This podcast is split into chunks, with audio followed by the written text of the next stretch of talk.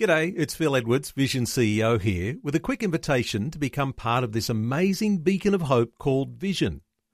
Together we can put our love into action to help people of all kinds build or rebuild their lives on the truth of God. Please consider the part you can play during our upcoming Visionathon appeal, remembering that it's your support that makes Vision possible, including this podcast. Life, culture, and current events from a biblical perspective. 2020 on Vision. Well, let's turn our attention to what's unfolding with the global coronavirus pandemic. The world is reeling as it wrestles to contain the novel coronavirus and the economic devastation that lies in its wake. What does this struggle look like for the continent with the world's highest population growth rate, home to 20% of humanity?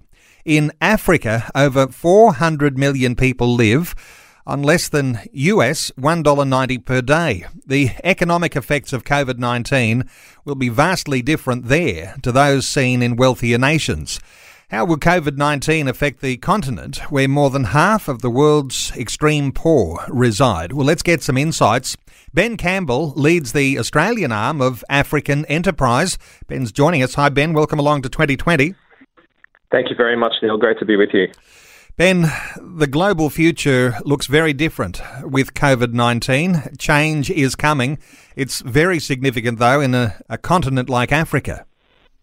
Oh, absolutely. Uh, in Africa, where it's struggling with uh, many forms of uh, diseases already, economic issues, um, wars, conflicts, and then suddenly uh, COVID has thrust itself upon the scene, and uh, people are, are suffering because we, they, the governments know that they don't have the medical resources to be able to deal with it. A massive influx of, of patients, like we've seen in um, in other parts of the world. So, yeah, there's been a, quite a sense of trepidation as they um, as they prepare for this situation.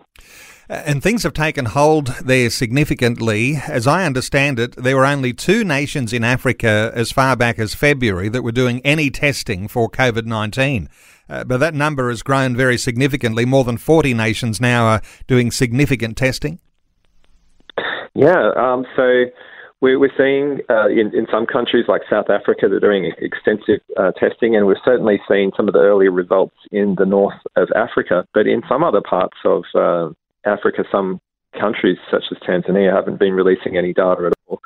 Uh, so we, we do know that there's an underlying uh, situation that's unfolding, but not in any great detail.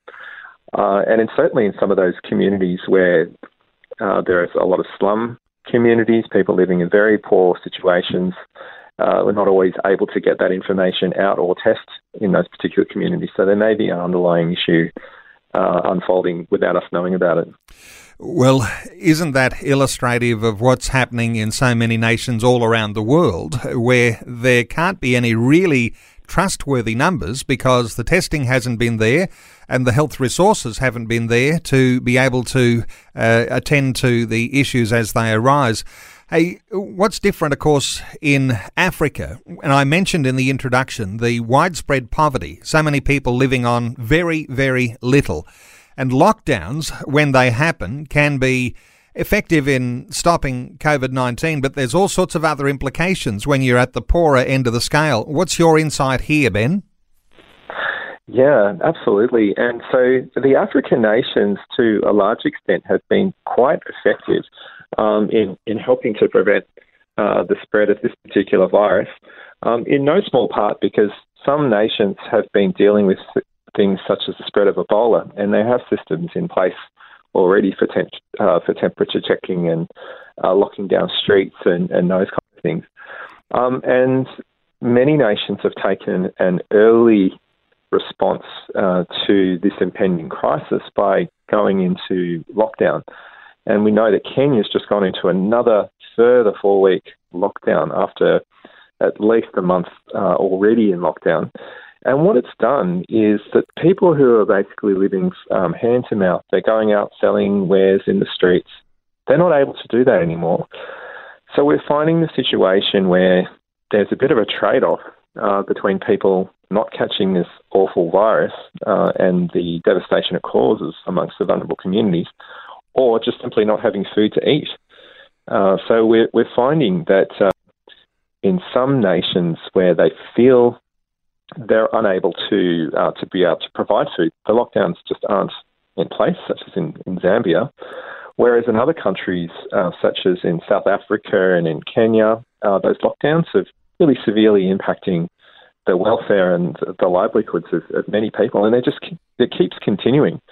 Uh, so we, we're seeing in some places, like in South Africa, where people have been queuing from 2 a.m. for up to 16 hours um, to go and visit, you know, one of the not-for-profits that's providing food, for example, without any guarantee at all that food they'll have a food package at the end of that line, and that's a really devastating uh, issue that's affecting uh, Africans right now. Uh, ben, give us some insight here into the work of African enterprise in the nations that you're working in and how you've had to change gears uh, because of uh, issues with lockdowns and, you know, you can't do mass gatherings. Uh, what have you had to change to be able to address the issues? Yes, Neil. Well, we've actually had to do a complete reset of our ministry model, uh, which is, is typically um, mass evangelistic uh, campaigns. It's going out to the streets, it's cleaning, uh, it's holding uh, prayer groups and gatherings, uh, it's going out onto the streets and witnessing. Uh, there's many different facets of that, but with the lockdown situation, we're not able to do that. So, from a ministry perspective, we've launched into something that is it's gained attention across Africa, and it's home-based evangelistic programs which is a way that we reach into household communities of people living uh, together in the same vicinity with um, video, radio, and TV. So you remember the, the old days? You'd sit down and listen to the uh, to the radio and the programs uh, that would come on before the time of you know TV. That's right. Same sort of thing. Um, there would be a certain time during the day that they would sit down and listen to a message that's been um, advised to them in advance. Uh, and a lot of people have smartphones. So we're able to communicate to them through video messaging. And then finally, we have the online decision cards that we tend, tend to hand out.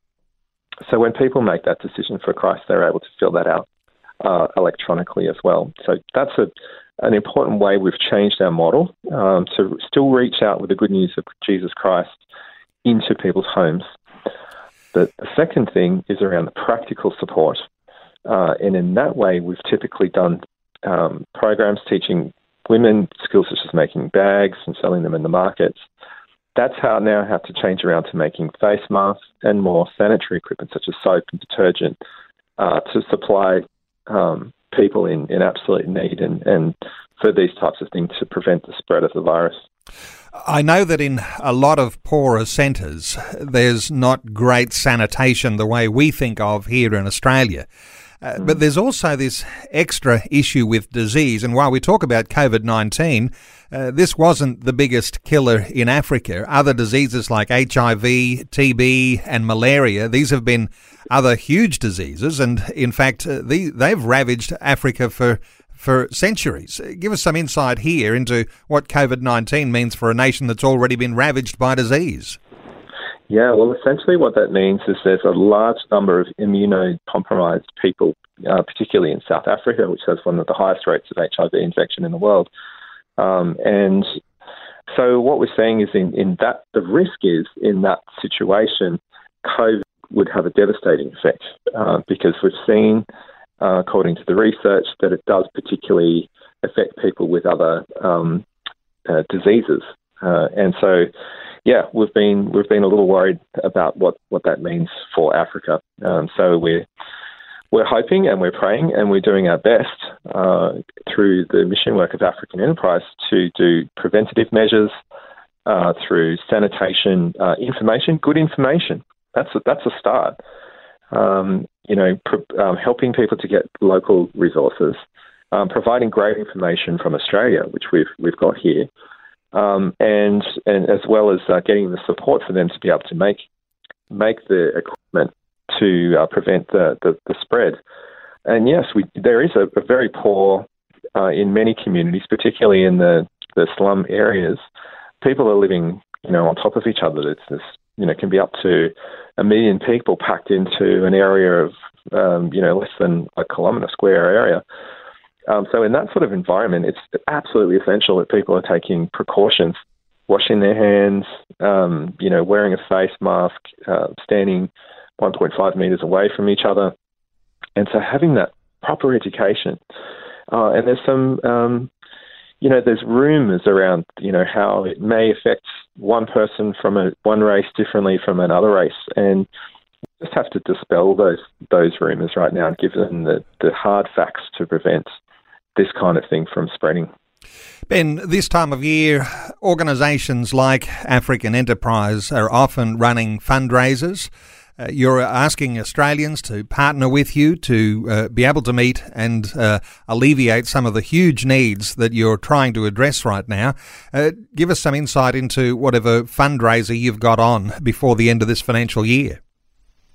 Yeah, thank you very much, Neil. Uh, well, with the support of Australian Australians, we've been able to do an amazing amount of work in 12 different countries within Africa, which is uh, you know providing those face masks, distributing food, um, as well as to uh, to provide the good news of Jesus through the home-based evangelism, as I mentioned earlier. So we have a, a budget to the end of this end of financial year in June of 400,000, which we've raised about 120 to, to date. Um, we've got around 280,000 to continue to raise uh, which will enable us to be even more effective of preventing the spread of COVID. Um, and really importantly, in some areas such as in Kenya and South Africa, people are desperate for food. Um, the lockdown situation has, has meant that they've not been able to get to the market, they've not been able to earn the money to be able to buy the food. So, like I mentioned earlier, some of these people are queuing from 2 a.m. in the morning for up to 16 hours to try to get a food package which may or may not come. So the work of African Enterprise and being able to just raise these kind of funds will help us to distribute food and also prevent the spread of this disease.